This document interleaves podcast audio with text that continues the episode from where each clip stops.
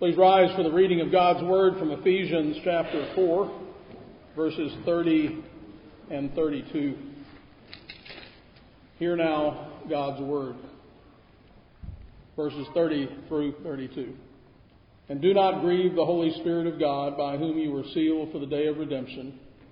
Let all bitterness, wrath, anger, clamor, and evil speaking be put away from you with all malice and be kind to one another, tender hearted, forgiving one another, even as God in Christ forgave you. And thus far, the reading of God's Word, and all God's people said. Amen. Our text opens today with a very interesting, almost odd revelation. The apostle, under the inspiration of the Holy Spirit, tells us that certain behavior on our part grieves the Holy Spirit. When we don't love one another the way God says that we should, it makes God sad. Perhaps parents feel a similar thing when our children don't show love for one another. The desire to not grieve the Holy Spirit should be a powerful motivation for us in all these things. Christian ethics is driven by, far more than what's in it for me. It's not just about making my life better or happier.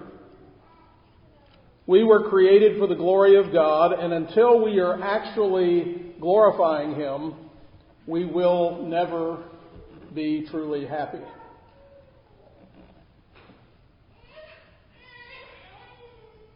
The opposite of glorifying Him is grieving Him.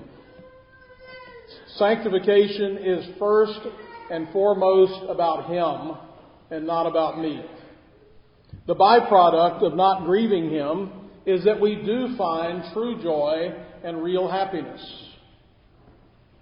If you're a true believer, then of course you have the Holy Spirit residing in you. As Paul writes to the Romans, now if anyone does not have the Spirit of Christ, he is not his. And again, for as many as are led by the Spirit of God, these are the sons of God. Or in Romans 6, or do you not know that your body is the temple of the Holy Spirit who is in you, whom you have from God, and you are not your own? For you were bought at a price. Therefore, glorify God in your body and in your spirit which are God's. All of these proclaim the truth that if you are a Christian, if you are a true child of God, then you have the Holy Spirit in you.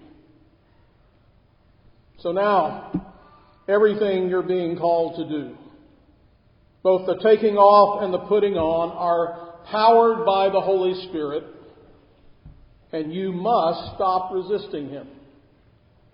In Christ, you can do everything He's called you to do if you will. And so, once again, I ask you to find yourself in this text today and to leave here determined to follow Jesus and to do what He's called you to do. Anything that is not holy grieves Him. We can grieve Him with our thoughts with our attitudes, words, and behavior. Those are the areas I want you to examine today your thoughts, attitudes, words, and behavior. Since He is omniscient, He is aware of all of those. And so do not grieve the Holy Spirit of God by whom you were sealed for the day of redemption. Remember what He is doing in you and what He has done for you, and let this motivate you to sanctification, our growth in holiness, maturity. Whatever problems you're having are related to sin, and as long as those dominate you, as long as you're a slave to those sins, it's going to produce more misery in your life. And the sooner you let go of that and trust God and follow Him and do what He says in real practical ways, not in some mystical. Uh, you don't need to go off to a mountaintop to do this. You can do this in your living room. You can do this where you sit. You can do this at your house, at your table, with your wife and with your husband and with your kids, with your friends. That's where you do this. And you can. So remember, we're talking about the take off and put on dynamic that the apostle gives us. We're going to put off the old man. We're going to stop behaving the way the old man behaved. He had a certain perspective on life, and he was the center of it. And we're going to put on the new man who has a new perspective on life. Christ is the center of that. There are some things that should never be a part of your life again. We're going to take off these things and put on these other things that should be a constant presence in your life. We're going to take off bitterness.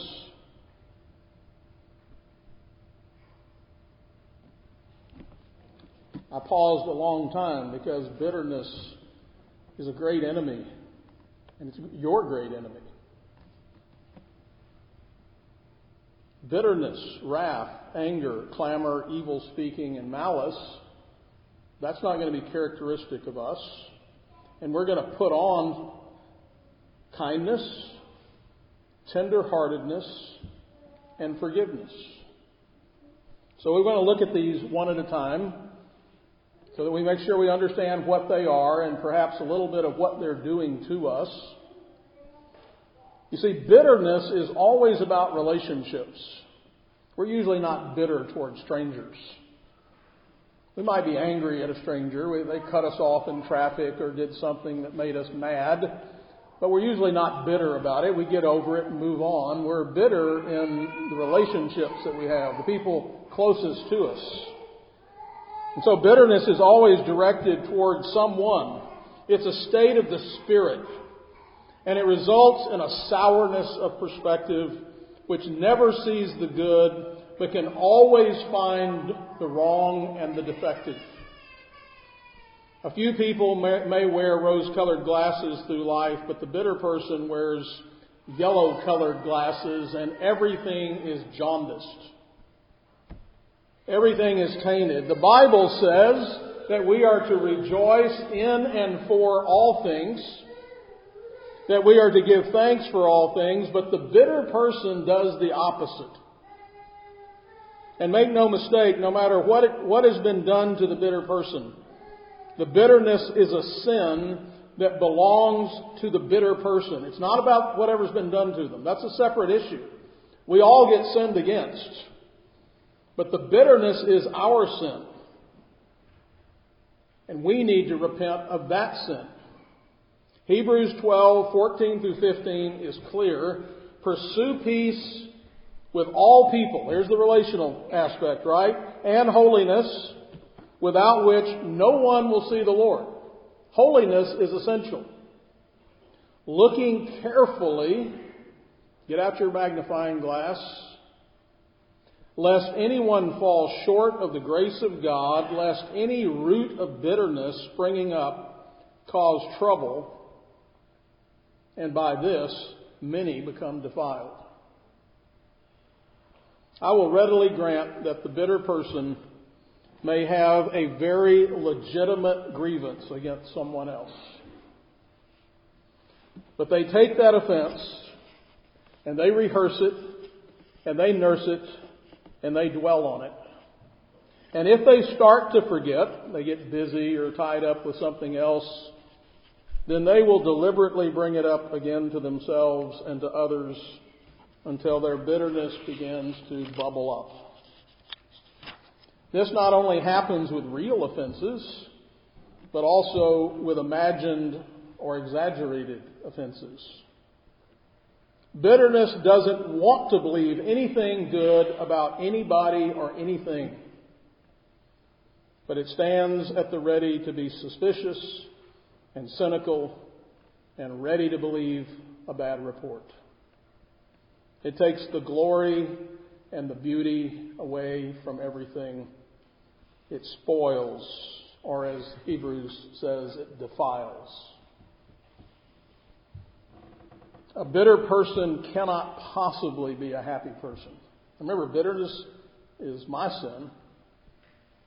And as long as I'm bitter, I can't be happy. And so the chief person that is spoiled or defiled is the bitter person themselves. It's the container that's holding all that bitterness that's first and foremost defiled. Dr. Lloyd Jones described, describes bitter people this way. There are, of course, many people who feel that they have had a good cause for being bitter. They have been dealt certain hard blows by life, but that is no justification for bitterness or for sourness or for becoming cynical.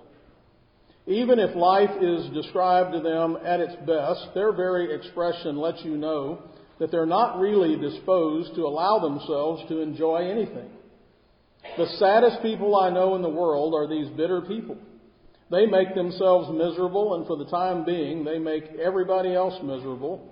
It is a terrible thing to be nursing a grievance, real or imaginary. Put it away from you, says Paul. Put it away from you. That is the old man. That is the pagan. That is the unregenerate world. It should never appear in the Christian. From bitterness then comes these other things wrath, anger, clamor, evil speaking, and malice. Let's take a brief look at those. Wrath is the more agitated and heightened sinful expression of anger, which can, on the other hand, anger can just be an internal seething. So we have this range of expressions of anger. Clamor is literally loud quarreling, or we would say yelling screaming at one another, raising our voices. We stop speaking to one another, and instead of edifying speech, speech that builds up, we talked about that last time, we enter into destructive speech. We want to tear things down. We want to tear people up. This is the culmination of, of this bitter eruption uh, the culmination is evil speaking. This is the deliberate saying of things that are heart hurtful and harmful to others. This is the insertion of the knife, or the tongue, as the case may be. You hurt me. Now I'm going to hurt you. You insulted me. I'm going to insult you. Curse for curse. And underneath all of this bitter and corrupt speaking is a heart filled with malice. Malice wishes evil upon someone else. It's a form of hatred which seeks to inflict pain on someone else. It's the opposite of love, which always seeks the good of others. If you could really see yourself, imagine you could be a drone, of, of, of your, have a picture of yourself in the middle of one of these episodes where you're unleashing on someone, you're having a meltdown. If you could really see yourself at that moment of unleashing, you would or you should be embarrassed and ashamed. You have done them no good. You have done yourself no good. And worst of all, you have grieved the Holy Spirit. So I want you to remember that every time you find yourself engaged in any of this kind of behavior, and most often it'll be at your home, there is nothing Christian about it. There is no justification for it. This isn't righteous indignation. Regardless of what another person might have said or done to you in the moment, you are acting like an unbeliever you have certainly forgotten that God is present. So Paul says that this kind of behavior is to be put away from us forever because it is horrible. In fact, the term evil speaking is the word for blasphemous. We not only blaspheme when we say wrong things about God, what he's saying here is we also blaspheme when we say evil things about one another since we're made in the image of God. All of this is incompatible with the new man in Christ. We might find it difficult to admit that we have this in our hearts, that we have bitterness or malice or anger or wrath. But I'm asking you to confess it right now. Confession is just agreeing with God. God knows what's in there. And you know that it's in there. It may not all be, maybe more in some than others. I'm sure there is. There may be some more today than tomorrow, or some more last week, and it comes and goes, but we all deal with these things. I want you to own it, and I want you to own all of it, and I want you to repent of it today and put it away and throw it out and lock the door. All of that is a denial of who you are in Christ. And it's killing you, and it's killing the others around you, and it's hurting your family, and it's hurting your future, and it's hurting the church, and it's hurting the world, and it's grieving the Holy Spirit.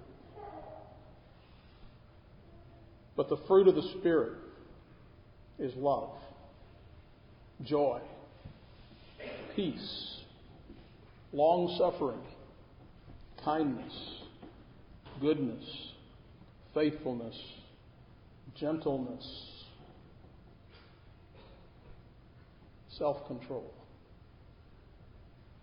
That's how we know the Holy Spirit's not grieved, is when He's in control, when He's in charge of us, when we're at our weakest. Now, that's the negative, if you will. That's how Paul's been doing this. I want you to get rid of this junk. I want you to get rid of this stuff that's killing you and tearing you up and tearing up your relationships. This pagan stuff, this stuff that's not rooted in faith, that's not holy, that's corrupting, and I want you to put on something new something clean, something lovely. Take off those filthy rags and put on these gorgeous garments. Glorify who you are as a child of God. And so be kind to one another, tender hearted, forgiving one another, even as God in Christ forgave you. Remember, the best way, indeed, the only way to get rid of these old vices is to replace them with new virtues. Thomas Chalmers said that we need to apply, quote, the expulsive power of a new affection. The expulsive power of a new affection. I love something now so much that I can't even think about those other things anymore. The Apostle Peter writes about this in his second epistle. We read some of this this morning in our call in our worst opening reading of the law. For, uh, for 2 Peter, 2 Peter 1, 5 through 11, but also for this reason, giving all diligence, add to your faith virtue. To virtue, knowledge. To knowledge, self control. To self control, perseverance. To perseverance, godliness. To godliness, brotherly kindness. To brotherly kindness, love. See how this is piling up. If these things are yours and abound, you will be neither barren nor unfruitful in the knowledge of our Lord Jesus Christ.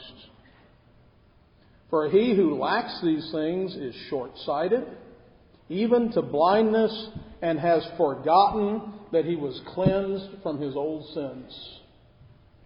Therefore, brethren, be even more diligent to make your call and election sure. If you do these things, you will never stumble. For so an entrance will be supplied to you abundantly into the everlasting kingdom of our Lord and Savior Jesus Christ. And so we must cultivate a new perspective, a new point of view, a new attitude. We have to become kind and tender hearted and forgiving. We're not that naturally. This is supernatural work. This isn't going to happen in a flash or a moment. You're going to have to think about it. You're going to have to pray about it. You're going to have to practice it. What kind of person do you want to be?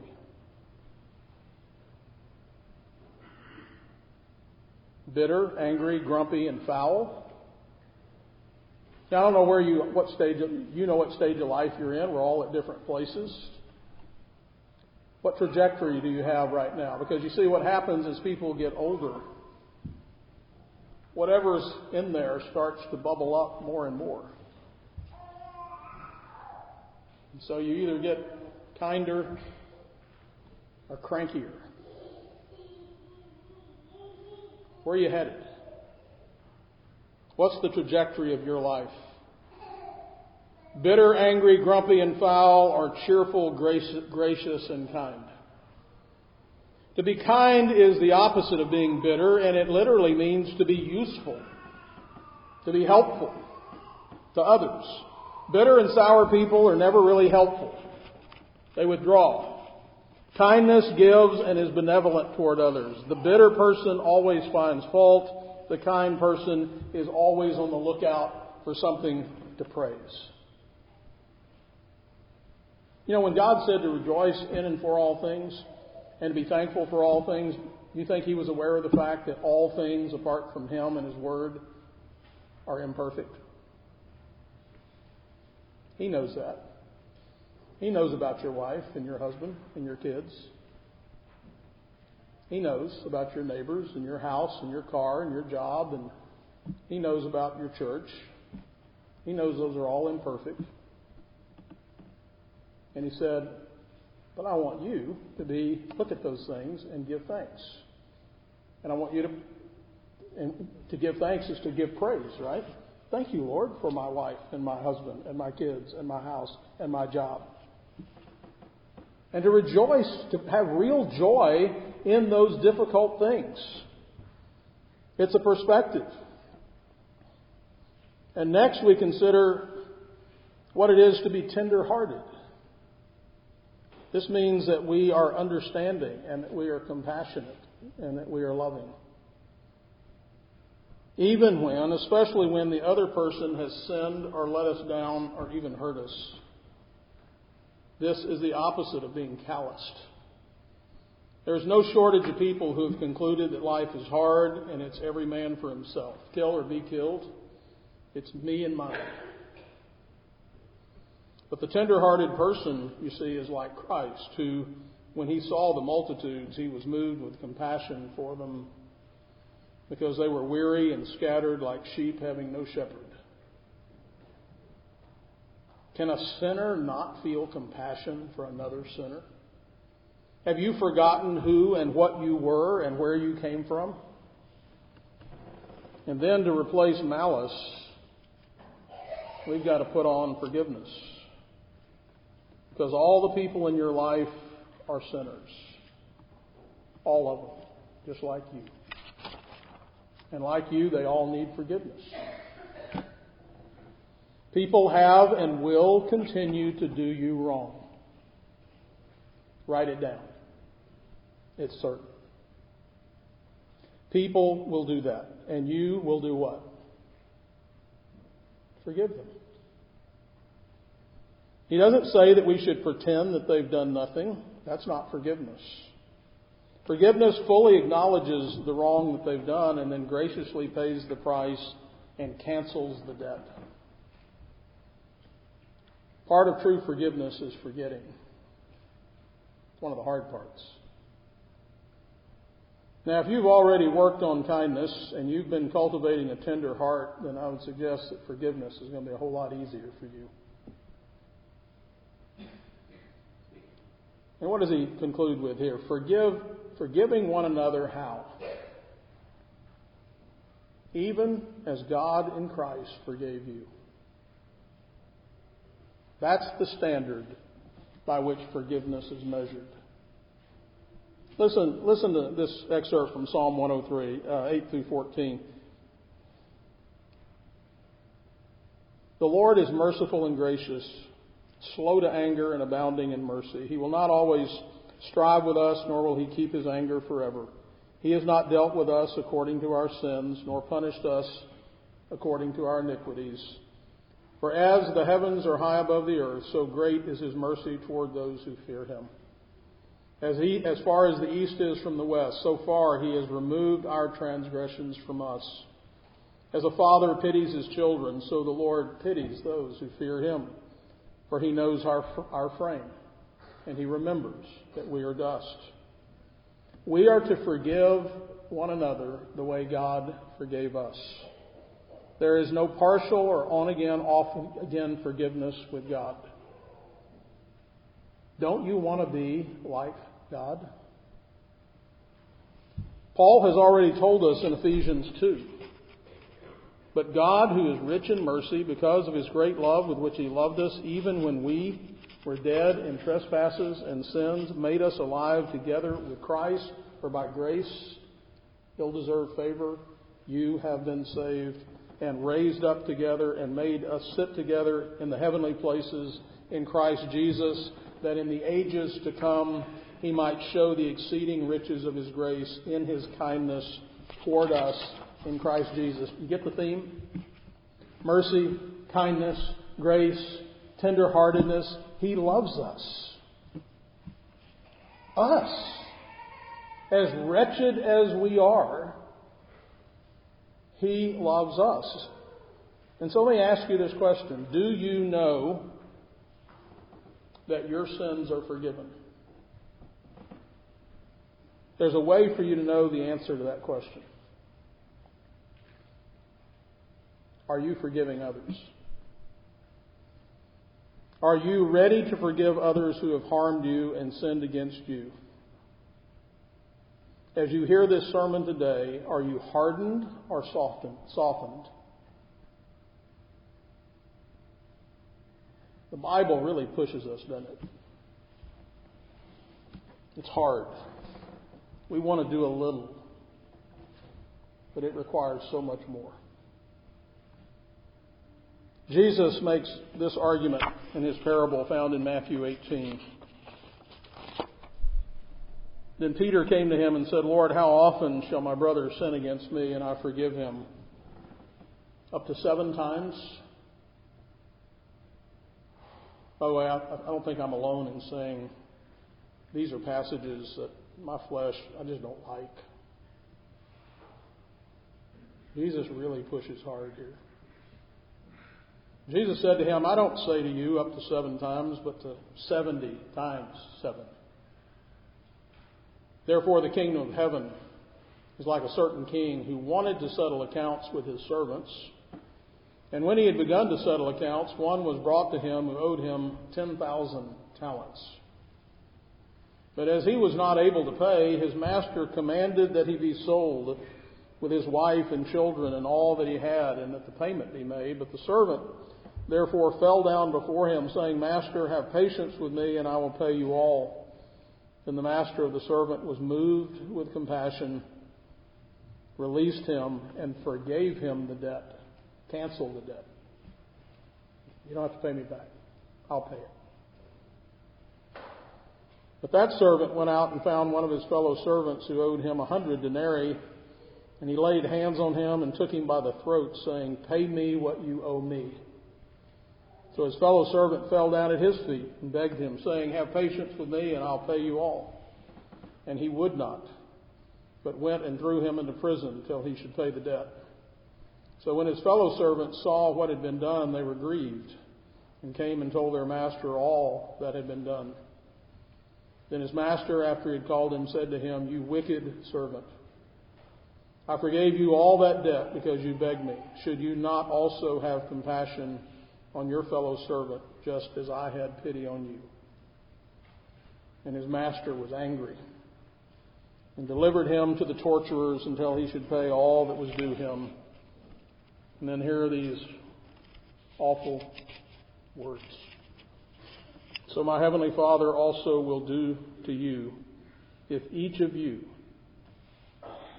to make it even harder, from his heart does not forgive his brother his trespasses. By the way, forgiveness isn't okay, I'll forgive you, but I'm not going to fellowship with you. I'll sit across the room from you. And I'll let you know for the next two months or two years or the rest of your life of what you've done to me to hurt me. That's not forgiveness. We're about to come to this table. We've been invited to come sit down and have a meal with our Savior, with our Heavenly Father, because He forgave us all the way. Communion is fully restored. So you see, God doesn't forgive us because we first forgave. The person who realizes this realizes what forgi- forgiveness, what the, a person who realizes what forgiveness is freely forgives others. And so if you have felt kindness, mercy, and compassion from God, if you have had your debts canceled, then how could you refuse that to someone else? Even as God in Christ forgave you. And so I'm asking all of us to deal with our hearts today before God, to be humbled and broken. I think we're afraid sometimes to forgive. We somehow think that this is going to hurt us. Maybe that other person will sin against us again if we forgive them. We want them to pay. Remember, the standard you use will be used with you. So just go ahead and pray a prayer like this Lord, I want you to treat me and, and my sins the way I'm treating the others in my life in regard to their sins. Please, Lord, use that toward me. Let's pray. Father, thank you for instructing us how to live our new life in Christ and for giving us genuine hope in redeeming not only our relationship to you, but also to one another. We have too often given up when we have yet to trust and obey, obey you. In our bitterness, wrath, anger, clamor, malice, and evil speaking, we forget what you have done for us and fail to give to others what you have given to, given to us. Lord, forgive our lack of faith and encourage us today to put off these things and to put on kindness and tenderheartedness and to forgive one another, even as you in Christ forgave us. Lord, there are husbands and wives, fathers and mothers, parents and children, and siblings who need to take your words to heart today. May they find the true joy that comes only in faith and obedience. And as the Apostle John wrote, whoever believes that Jesus is the Christ is born of God. And everyone who loves him, who begot, also loves him who is begotten of him. By this we know that we love the children of God when we love God and keep His commandments. For this is the love of God, that we keep His commandments, and His commandments are not burdensome. For whatever is born of God overcomes the world, and this is the victory that has overcome the world, our faith. Who is he who overcomes the world? But he who believes that Jesus is the Son of God. We pray in Jesus' name. Amen.